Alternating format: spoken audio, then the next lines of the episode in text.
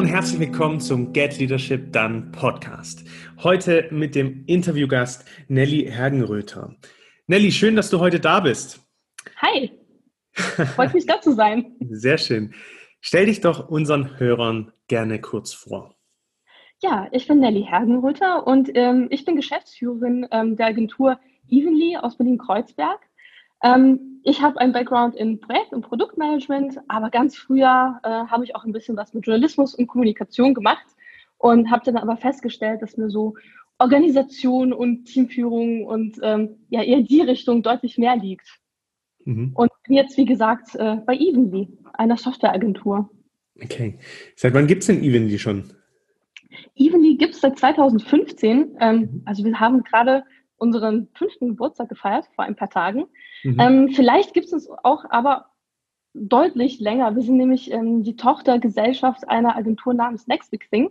Die ist gerade zehn geworden und haben uns vor fünf Jahren abgespalten.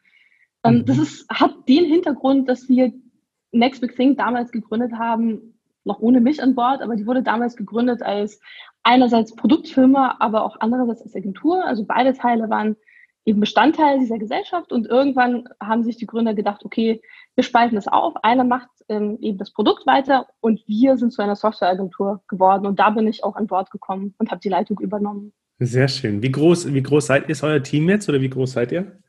Wir sind eine ziemlich kleine, kleine Agentur. Wir sind nur 13 Leute und auch fast alles nur Softwareentwickler. Das mhm. ist ein bisschen Projekt- und Produktmanagement. Okay. Ähm, das heißt, 13 Leute ist noch eine, eine, gute Größe, die man dann zu zweit, seid ihr äh, in der. Genau, wir sind zu zweit. Ähm, führen kann. Und da wollen wir auch tiefer einsteigen. Also was deine Erfahrungen waren, was so deine Fuck-up-Stories waren in der Führung, ähm, was du hinzugelernt hast, wie du in Führung eingestiegen bist. Da wollen wir mal tiefer reinhören. Ja, sehr ähm, gerne. Seit fünf Jahren ähm, dementsprechend. Und ja, was sind so deine Highlights oder wenn du die beschreiben müsstest, was sind so die positiven, fangen wir beim positiven Ding an, was sind so die positiven Learnings, die du auf deiner Entwicklung gemacht hast, jetzt gerade in den letzten fünf Jahren? Was war dir, ist dir aufgefallen, was waren wirklich die positiven Highlights? Ich habe gemerkt, dass nach und nach ähm, wie immer organisierter wurden, immer professioneller wurden. Also wir haben, als ich dazugekommen bin, waren wir halt so eine kleine Entwicklerbude mit sechs Leuten und haben irgendwie so unsere Projekte vor sich hin gemacht, ohne viel Organisation. Irgendwie lief das auch alles. Und dann haben wir angefangen zu sagen, okay, wir haben auch große Projekte tatsächlich, wir haben einfach die Verantwortung und haben versucht, immer wieder mehr Prozesse einzuführen, mehr Regeln einzuführen. Hört sich jetzt erstmal super bürokratisch an. Ähm, aber wir haben auch immer versucht, natürlich darauf zu achten, was das Team so an Sicherheit, an an Guidelines braucht und was wir brauchen, um auch ziemlich große Projekte stemmen zu können. Und ich habe ja gesagt, wir haben vor kurzem unseren fünften Geburtstag äh, gefeiert mhm. und haben dann auch ein bisschen zurückgeschaut, dass wir alles so geschafft haben mhm. und waren uns auch ziemlich einig, wenn wir das alles nicht eingeführt hätten, wenn wir einfach so weiter vor uns hin, hingemacht hätten, hätten wir die Projekte, die wir jetzt machen, wahrscheinlich auch gar nicht machen können auf die Art. Mhm. Kannst du da ein bisschen mehr beleuchten? Was habt ihr denn konkret eingeführt? Prozesse, klar. Ähm, Genau, also man muss sagen, ganz am Anfang hatten wir nicht mal Pro Projektmanagement. Ne? Also wir waren mhm. wirklich nur, es sind nur Entwickler und die Entwickler klären irgendwie auch alles mit dem Kunden. Ähm, das Budget und sowas wie Rechnungsstellung übernimmt dann vielleicht der Geschäftsführer, aber eigentlich macht der einzelne ähm, ja, Entwickler oder die einzelne Entwicklerin alles, auch Arbeit, die eigentlich gar nicht Entwicklungsarbeit ist. Das mhm. sind natürlich wahnsinnig viele Ressourcen weg. Und dann haben wir eben auch Projekt- und Produktmanagement eingestellt und diese ganze Kommunikation zwischen Kunden, zwischen zum Beispiel Team und Designern ausgelagert an die Projekt- und Produktmanager, was dann eben auch den Entwicklern und Entwicklerinnen viel mehr Zeit gegeben hat, sich einfach ihrer Arbeit zu widmen. Wir haben uns dann auch wirklich Gedanken gemacht, wie wir einzelne Leute deutlich fördern können. Also nicht mhm. einfach nur mhm. gesagt, okay, wenn du einen Kurs brauchst, wirst du den schon irgendwie machen, sprich uns an, sondern uns auch wirklich die Leute eingeschaut und gedacht, okay, die Fähigkeiten sind schon super, aber zum Beispiel in dem und dem Technologiebereich gibt es noch etwas, was der oder diejenige noch wissen müsste und dann auch gezielt die Leute zur Fortbildung geschickt und versucht, sie wirklich in eine Richtung weiterzubilden. Mhm. Und das auch alles eben deutlich organisierter und geplanter gemacht als vorher, wo das irgendwie alles so vor sich hin lief. Mhm. Gerade so in einem äh, anfänglichen Wachstum, sage ich jetzt mal in den ersten Jahren, und wenn du auch nur äh, 13 äh, Leute hast, dann ist, sind diese Weiterentwicklungsmaßnahmen ja oftmals sehr fachlich orientiert. So habe ich dich gerade auch verstanden. Ja, ja, sind sie auch. Also wir haben ja, wie gesagt, hauptsächlich Entwickler und Entwicklerinnen. Das ist ein Feld, wo sich super viel bewegt und wo man natürlich auch wirklich fachlich immer wieder Neues dazulernen muss, auch sehr schnell. Mhm. Wie ist es denn bei dir persönlich? Also Führung, Geschäftsführung ist ja dann eben nicht nur fachlich, sondern auch ganz viel ja, Führung, menschliche Führung, Selbstführung. ähm, wann seid ihr da so auf den Trichter gekommen zu sagen, hey, boah, da muss ich auch ein bisschen was zulegen. Am Anfang ist es ja meistens so mit zwei, drei Leuten und da ist es noch nicht ganz so wichtig, da ist ganz viel operativ, man muss den Laden erstmal ins Laufen kriegen so. Ähm, mhm. Irgendwann kommt diese menschliche Komponente. Wie war das bei dir? Oh ja, ja, also wir sind ja beide, sowohl mein Partner als auch ich, wir sind da so ein bisschen reingestolpert. Äh, erst Entwickler, also kommt so aus der ganz technischen Seite und mhm. ja, es lief ja irgendwie so und funktionierte. Und ja, er ist auch einfach so reingerutscht in diese Geschäftsführerrolle. Ich mhm. dann ja eben auch. Ich hatte allerdings schon ein bisschen länger in so größeren Teams gearbeitet und Teamführung auch übernommen. Und als ich an Bord kam, haben wir eigentlich sehr schnell beide gesagt, okay, wir müssen uns jetzt irgendwie auch ein bisschen fortbilden und haben dann auch ziemlich viele Kurse mitgemacht, uns natürlich auch was angelesen, ähm, waren dann auch bei irgendwelchen Startup-Schulungs, Coachings für, für Leadership und haben versucht, uns überall so ein bisschen was mitzunehmen. Hm. Ist immer so ein bisschen schwierig natürlich, weil unsere individuelle Situation eben, wir sind halt diese 13 Leute und wir wollen auch gar nicht mal so sehr wachsen, mhm. recht einzigartig ist. Wir haben auch keinen also wir haben kein, kein Investorenboard oder sowas. Das sind halt wirklich nur wir beiden und wir bestimmen alles. Bei Startups ist es ja oft anders. Mhm. Und es gibt einem natürlich viel Freiheit, aber auch eben den, ja, die Bürde der Freiheit, dass man dann auch alles entscheiden muss. Mhm. Aber wir haben, wir haben wirklich immer wieder versucht, uns einzulesen, haben uns auch irgendwann einen Coach ähm, für ein, eine, eine Schulung zugeholt, der so die Prozesse im Unternehmen sich angeschaut hat mhm. und gesagt hat, wo man sich verbessern könnte. Also wir haben da schon einfach ziemlich viel Wissen versucht von außen zu holen und uns beraten zu lassen. Mhm. Eben um nicht einfach so nach Gefühl weiterzumachen. Ja, spannend. Jetzt hast du gesagt, ähm, ihr wollt auch gar nicht mehr so größer werden oder groß, größer wachsen. So, ähm, das mhm. ist ganz schön so mit den 13 Leuten. Vielleicht kommen noch ein paar dazu. Vielleicht war es das dann auch. Was steckt denn bei euch dann dementsprechend so dahinter? Also ich kenne das eher nur aus diesem Bereich. Ja, klar, irgendwann wird man größer, man wird größer, man zieht noch mehr rein, ähm, erwirtschaftet mehr Umsatz, mhm. klar, äh, zieht dann irgendwann neue Führungskräfte rein und baut so sein Unternehmen auf. Was ist bei euch der Motivationspunkt, dass ihr sagt, hey, bis hierhin und nicht weiter? Bei uns war überhaupt der Grund, Evenly zu führen. Wir wollten beide einen angenehmen Arbeitsplatz mhm. ähm, und gar nicht unbedingt so dieses große, wir bauen ein riesiges Unternehmen auf, sondern wir wollten einen netten Arbeitsplatz, wir wollten selbstbestimmt arbeiten und eben Projekte machen, die wir spannend finden. Mhm. Und das heißt, bei uns stand Wachstum gar nicht im Vordergrund. Und ja, wie ich auch schon meinte, wir haben keine Investoren, die Firma gehört komplett uns beiden. Mhm. Das heißt, man hat auch diese Freiheit, nicht immer wieder noch mehr Umsätze zu erwirtschaften, sondern wenn man sagt, hey, wir können alle Gehälter angenehm zahlen und es geht allen gut, wir haben genug Rücklagen, dann geht es uns auch gut. Mhm. Ähm, und für uns ist es so, also klar, wenn wir jetzt ein neues großes Projekt an Land ziehen, dann stellen wir auch Leute ein. Mhm. Aber wenn jetzt kein Projekt ankommt, was wir ganz toll finden, dann bleiben wir halt auch einfach so. Einfach weil wir uns dann eben nicht die Bürde auferlegen, immer wieder neue Projekte, die wir vielleicht gar nicht so toll finden, an Land ziehen zu müssen. Mhm. Das ist eine spannende Haltung, die dahinter steckt. Also wirklich so die Wunschkunden mitzunehmen und ja, gar nicht genau. so auf Umsatz oder, oder Entwicklung oder Wachstum aus zu sein. Ähm, genau, also für uns ist es halt wichtiger, so auch Herzensprojekte machen zu können oder ja. Projekte, die wir einfach technologisch spannend finden. Ja. Und ähm, das heißt, oder was würdest du sagen, das ist jetzt eine rhetorische Frage, aber würde, wird, wird sich das auch in der Qualität zeigen, die ihr da einbringt? Ich meine, wenn ich Ja, auf jeden Fall. Mhm. Auf jeden Fall. Also wir sprechen da ja auch oft mit Kunden einfach, wie wir uns zum Beispiel Projektabläufe vorstellen oder ja, was auch immer wieder als Thema aufkommt, ist Outsourcing. Natürlich ist ja immer ein großes Thema, dass Leute mhm. sagen, hey, wir können unsere Entwicklung, Abentwicklung irgendwo nach Osteuropa oder irgendwie Asien verlagern. Mhm.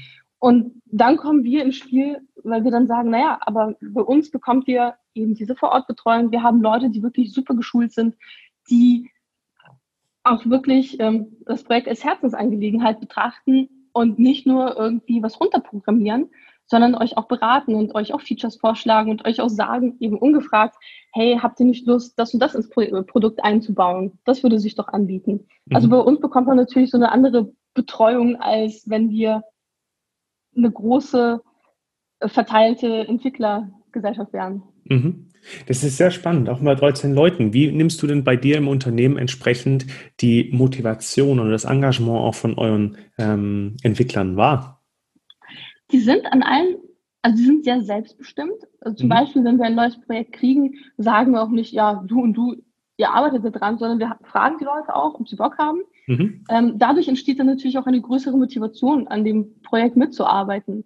Und sie wissen auch, dass sie eben nicht nur da sitzen und bekommen irgendwelche Anweisungen und dann programmieren sie das runter, sondern mhm. sie sind wirklich von Anfang an involviert in das Projekt. Das heißt, sie sind direkt mit beim Kunden.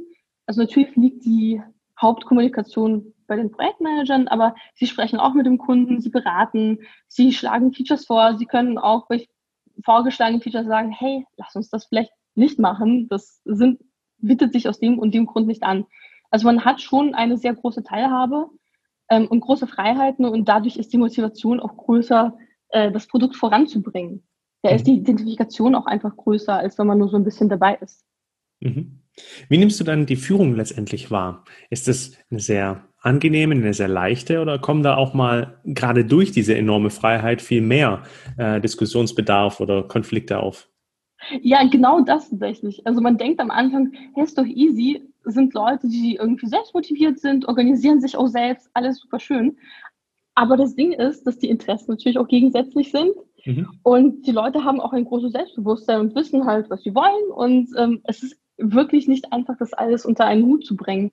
Ähm, es ist so ein bisschen, wie man bei agiler Softwareentwicklung hat man ja diese Rolle, man sagt, spricht ja immer von ähm, dieser Master-Servant-Relationship, also dass zum Beispiel ein, ein Scrum Master oder ein, ja, ein Scrum Master ein bisschen dem Team dient und es auf diese Weise führt. Mhm. Und so würde ich uns auch sehen. Also wir sind jetzt nicht total autoritär und weisen das Team in eine Richtung, sondern wir ermöglichen es dem Team ungehindert zu arbeiten und räumen Hindernisse aus dem Weg, die das mhm. Team eben bei der Arbeit behindern. Aber es ist natürlich auch super schwer, weil dadurch, dass die Leute eben diese Freiheit haben, müssen wir auch immer die richtigen Leute einstellen, die damit umgehen können. Mhm. Also wir könnten jetzt nicht jemanden einstellen, der nur gewohnt ist, ich nehme Anweisungen entgegen und dann führe ich sie aus. Das mhm. würde bei uns einfach nicht klappen. Was siehst du dann als Eigenschaften, sage ich mal Eigenschaften, bei euch als, als Führungsdoppel ähm, als elementar an, damit der Laden auch wirklich läuft? Einerseits große, große Geduld und starke mhm. Nerven. okay. Naja, also es, es war ja auch für mich eine komplett neue Aufgabe, dass mir mhm. jetzt ein Teil der Firma gehört und ich, ich hier die Freiheit habe, alles zu bestimmen, aber ich muss dann auch bestimmen. Und da muss man sich erst dran gewöhnen und die Nerven dazu entwickeln, dass man, wenn irgendwas schief läuft, nicht zu jemandem laufen kann und sagen kann, okay, ich bin jetzt, habe jetzt soweit gemacht, wie es ging, rette mich jetzt bitte. Mhm. Ne?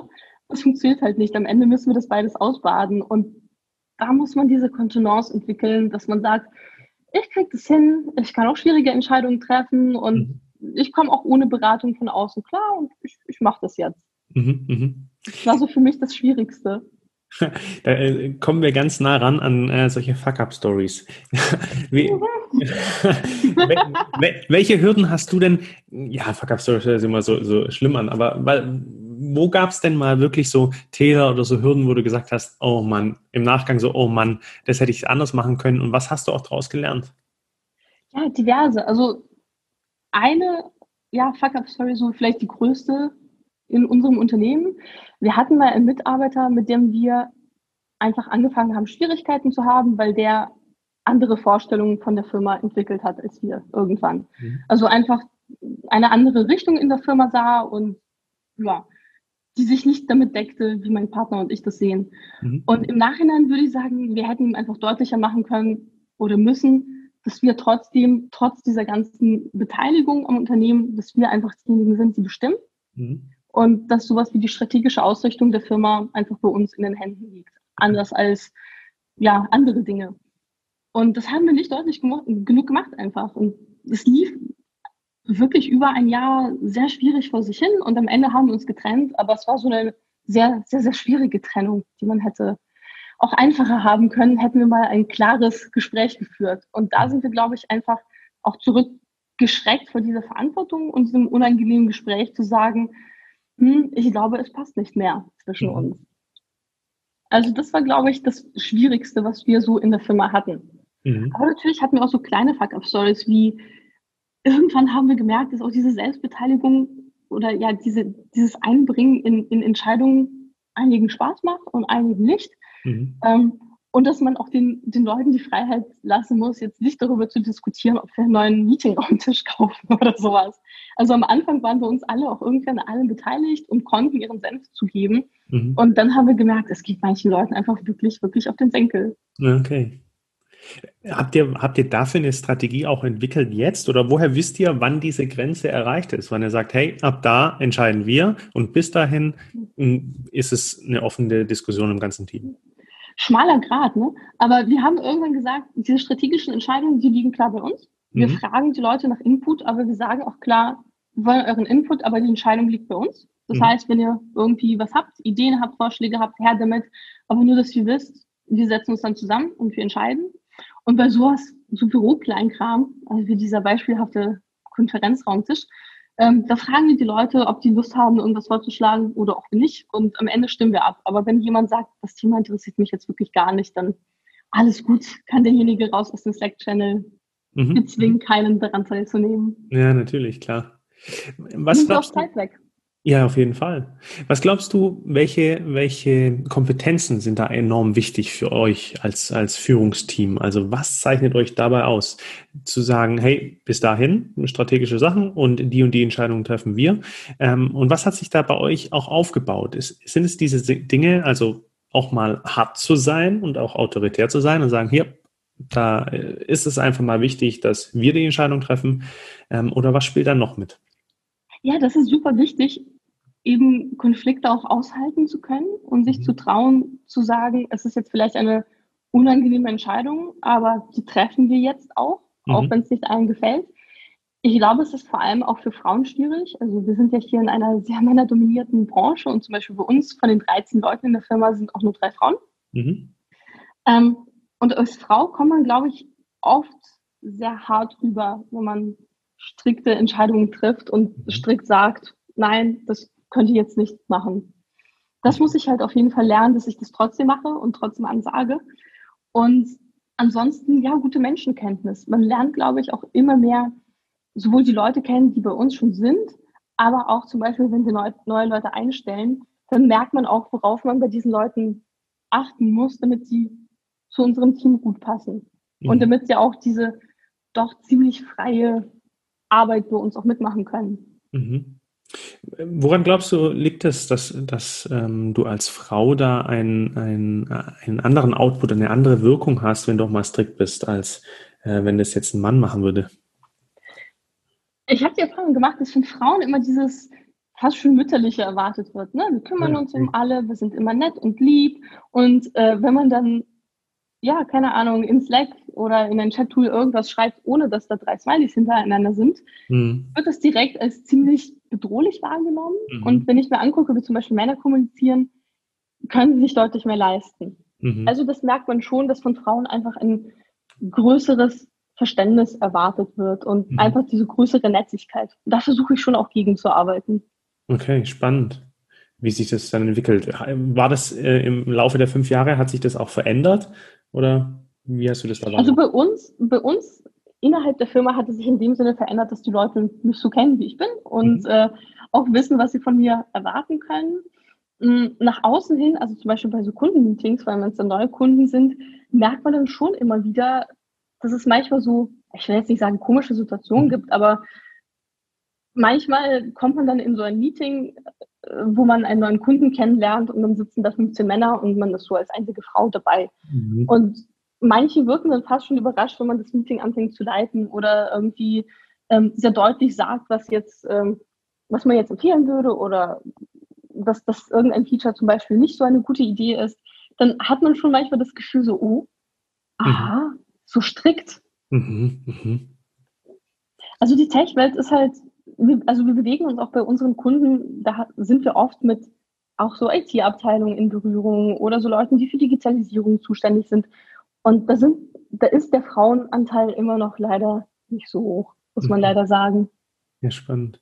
Ja, vor allem sind ja diese, darum auch solche Themen wie Frauenquote, ob das jetzt gut ist oder nicht, das ist ein anderes Thema. Aber der Punkt ist ja, dass also Frauen so vom, vom Bilde her oder auch so von den Kompetenzen vielleicht ja schon die ein oder andere andere Kompetenz mitbringen, was in so einer Runde ja unglaublich wertvoll ist.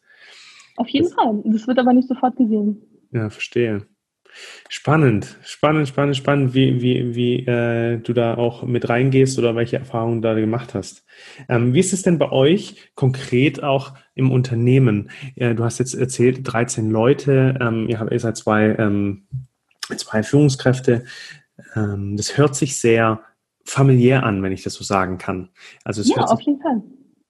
Wie schafft ihr denn den Ausgleich zwischen dieser wahrscheinlich sehr guten Beziehungsebene, die er auch pflegt, ähm, aber auch dieser distanzierten, professionellen Ebene, wenn es mal wirklich hart um die Sache geht. Mhm, super schwer.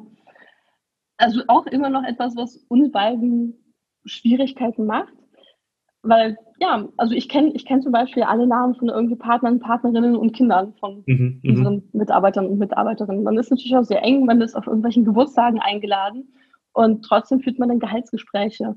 Mhm. Und wir versuchen das wirklich strikt zu trennen, in dem Sinne, es gibt eben die Arbeitspersona und es gibt die Freizeitpersona. Und wenn wir eben in so ein Gehaltsgespräch gehen, zum Beispiel, reden wir wirklich strikt arbeitsbezogen. Mhm. Das ist dann die Arbeitsnelly, die da drin sitzt. Mhm. Ähm, und das muss man versuchen zu trennen von persönlichen Empfindungen. Wow. Es hört sich wirklich nicht leicht an. Ähm, nee, überhaupt nicht. Und wir sind da auch weiter am Erarbeiten des Ganzen, aber das ist so unsere Strategie gerade, da damit umzugehen. Wie glaubst du, wird sich das in nächster Zeit, auch gerade durch die technische Entwicklung und durch ja, jetzt Corona mehr, vermehrt eben Remote Work, da hat man ja diese Nähe eher weniger und dann eben doch online nochmal ein bisschen mehr und durch ganz Tech ähm, wird sich das ja nochmal ganz stark verändern. Ähm, wie nehmt ihr das wahr oder habt ihr da auch Zukunftsszenarien, die ihr für euch abzeichnen könnt, ob das dadurch durch eure Arbeit oder eure Führung leichter wird, angenehmer wird, vielleicht schwerer wird? Was äh, habt ihr da im Kopf oder was hast du da im Kopf? Wir sind ja seit Mitte März remote und am mhm. Anfang waren wir wirklich komplett alle im Homeoffice. Jetzt sind wir wieder teilweise im Büro. Also es ist uns allen jetzt freigestellt, ob wir ins Büro wollen oder nicht. Und mhm. die meisten sind so ein paar Tage da. Und vor allem am Anfang war das wirklich eben schwer, diese, ja, wie du sie schon erwähnt hast, diese Familiarität und diese enge Zusammenarbeit aufrechtzuerhalten. Ne? Wir saßen da alle vor unserem Computer weit entfernt. Vorher waren wir wirklich eine komplette Vorortfirma. Ähm, und eben diese enge Abstimmung und ähm, ja, einfach diese enge Zusammenarbeit weiter aufrechtzuerhalten. Und wir haben versucht, das irgendwie online zu ziehen. Also wir haben jetzt einmal die Woche einen Dev Coffee, da hängen wir einfach in so einem Snack-Call ab und sprechen über so Probleme, die wir gerade da bei der Arbeit antreffen oder andere Dinge und, und versuche eben diesen Kontakt aufrechtzuerhalten. Mhm. Ähm, also wir haben wirklich versucht, diese, diese enge Zusammenarbeit und Nähe irgendwie durch, durch so Events innerhalb der Woche auch weiter, ja, weiter zu forcieren. Mhm. Wir haben uns jetzt aber, nachdem es, also nach so einer kurzen Eingewöhnungsphase hat es auch eigentlich ganz gut geklappt mit dem Remote-Arbeiten. Und jetzt sind wir auch tatsächlich am Überlegen, wie das nach Corona weitergeht, ob wir dann ins Büro zurückgehen oder vielleicht Teil Remote weiterarbeiten. Mhm. Würden wir vielleicht auch weitermachen, je nachdem, wie das alles jetzt läuft. Aber es ist natürlich erstmal schwierig. Also man muss diese Umgewöhnungsphase irgendwie hinter sich bringen. Es ist jetzt nicht so, dass wir jemals die Leute stark kontrolliert hätten oder sonst was, ne? aber man muss sich an so Sachen gewöhnen, dass man nicht in die, in die Freizeit der Leute zu sehr eingreift. Also zum Beispiel, wir haben gemerkt, wir sind natürlich alle ständig online und man verliert schnell diese Grenze zwischen Arbeit und Freizeit und fängt dann an, um 10 Uhr abends noch irgendwelche Nachrichten zu verschicken, weil einem irgendwie ein Projekt im Kopf rumgeht. Mhm. Und das muss man wirklich abstellen und anfangen, darauf zu achten, dass die Leute auch wirklich eine Freizeit haben und eine Privatsphäre. Mhm. Und, ähm, und ich ähm, glaube, wenn wir tatsächlich remote bleiben wollen, müssen wir da noch viel mehr machen und uns einfach auch viel mehr dran gewöhnen, zu sagen, okay, derjenige ist jetzt online, aber er ist einfach nicht mehr im virtuellen Büro Und den versuche ich jetzt nicht, nicht anzusprechen. Mhm. Und dieses Gefühl müssen wir natürlich auch an unsere Mitarbeiter vermitteln, damit auch im Team nicht äh, alle noch nach Mitternacht da irgendwie über Projekte sprechen, sondern auch mal abschalten. Sehr schön. Ähm, gleichzeitig zu schauen, dass da ein sozialer Ausgleich da ist. Ich verstehe. Ja, genau. Und gerade in unserer Branche ist es halt so, dass die Leute auch viel in ihrer Freizeit irgendwie rumhacken und entwickeln. Mhm. Und da verwischt die Grenze sehr, sehr schnell. Mhm, mhm. Gibt es denn auch so eine Zusammenführung? Ähm, also du hast jetzt zweimal schon, schon gesagt, dass ihr das eher versucht zu trennen. So ein Trend ist ja auch, ähm, gerade privates und berufliches immer mehr zusammenzuführen. Ähm, so wie ich das verstanden habe, entscheidet ihr euch bewusst dagegen. Ja, ich war vorher in, ja, in meiner Berufskarriere war ich auch schon in Startups teilweise, wo man sehr viel Zeit miteinander verbracht hat. Dann kam man morgens ins Büro, hat dann gearbeitet und abends war dann Party. Ähm, man hing quasi die ganze Zeit miteinander rum und man hatte irgendwann auch wirklich überhaupt keine Trennung zwischen der privaten Person und eben der Arbeitsperson. Und das macht es einem sehr schwer, Forderungen durchzusetzen. Also es ist schwer, seinen guten Freund nach einer Gehaltserhöhung zu fragen oder mhm. nach mehr Urlaub. Mhm. Ne? Und das wollen wir auch einfach vermeiden. Mhm. Also wir sind bewusst, wir sind familiär und wir sind keine Familienfirma. Wir wollen den Leuten auch eben diese Möglichkeit geben, uns zu sagen, hey, das funktioniert nicht gut und das hätte ich noch gern von euch. Ich hätte irgendwie gerne ein anderes Projekt und ich hätte gern das und das. Und wir müssen natürlich auch Forderungen an Leute stellen. Und das macht es wirklich sehr schwer, wenn man komplett privat und, und Arbeit miteinander verschmilzt. Mhm. Sagst du das dann beispielsweise auch bei Terminen oder gibt es da eine Regelung, zum Beispiel, sobald du das Büro betrittst, bist du immer hier ähm, beruflich unterwegs und sobald du deine Arbeitszeit verändert hast, äh, können wir auch wieder privat auf Geburtstagen sein, so wie du vorhin geschrieben hast? Ist natürlich sehr schwer, das so strikt zu trennen. Ich meine, wir sind auch Mittagessen, ne? Und dann mhm. redet man natürlich auch über private Dinge. Ähm, ich versuche das vor allem bei so Sachen zu trennen, die wirklich Konfliktpotenzial haben, wie eben Gehaltsgespräche oder Gespräche, ja. welche man, Projekte man als nächstes macht. Oder so Gespräche über Fortbildungsmaßnahmen oder sowas. Ja. Ich glaube, wenn man einfach an einem Projekt gerade arbeitet, dann haben wir alle unsere Meinung und das können wir ganz gut ausdiskutieren, ohne eben diese strikte Trennung zu haben. Aber mhm. sobald es um persönliche Ansprüche und persönliche Vorteile geht, dann muss man einfach in die Berufspersona wechseln. Hm, spannend. Das fällt sicher nicht immer leicht. Nee, auf gar keinen Fall. so, ähm, ich würde, mich würde noch sehr, sehr stark interessieren. Ich habe mich ja im Vorfeld ein bisschen auch schlau gemacht, aber ich habe noch nicht ganz verstanden, was ihr jetzt eigentlich konkret tut. Ja, ähm, ja wir sind, wir sind App-Entwickler. Das bedeutet, wir haben, wie gesagt, eigentlich nur Entwickler und Entwicklerinnen und ähm, Projekt- und Produktmanager.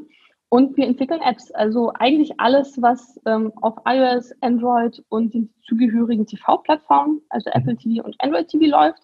Was wir nicht machen, sind zum Beispiel Webseiten. Also wir sind wirklich auf den Plattformen unterwegs, auf iOS, Android und React Native.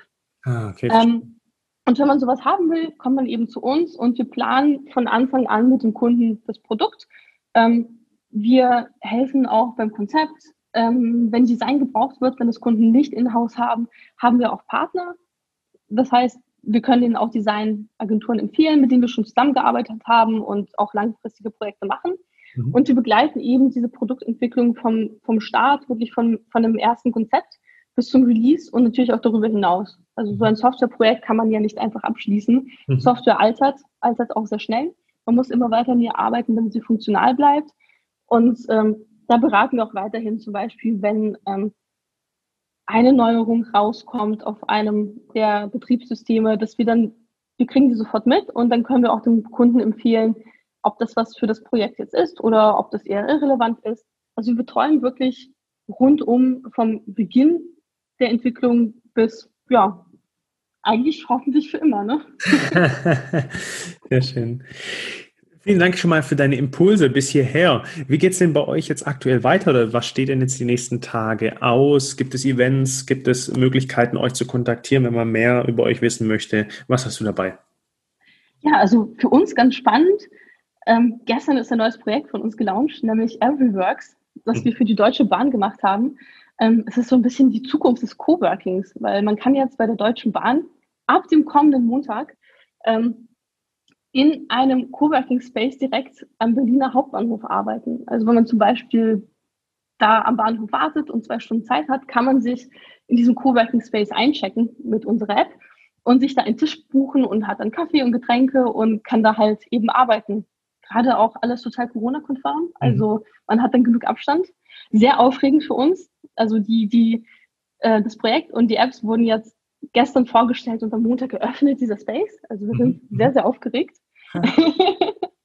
äh, mal gucken, ob wir da auch mal vor Ort sind. Vielleicht kann man uns da treffen. Aber ansonsten, wenn man uns anschreiben will, wir sind eigentlich überall auf Twitter, auf Instagram oder auf unserer Webseite unter ja, evenly.io verfügbar. Sehr schön. Nelly, genau, vielen lieben Dank. unsere großen Dinge. vielen Dank für deine Impulse. Vielen Dank auch nochmal hier. Das wird in die Show Notes gepackt. Ähm, ja, vielen Dank. Immer sehr, sehr gerne. Und wenn dir die Folge gefallen hat oder du Feedback für uns hast oder weitere Impulse, dann schreib uns doch gerne eine Nachricht oder lass uns eine Bewertung da. Wir freuen uns drauf. In diesem Sinne. Kann ich natürlich machen. in diesem Sinne, Peace and out.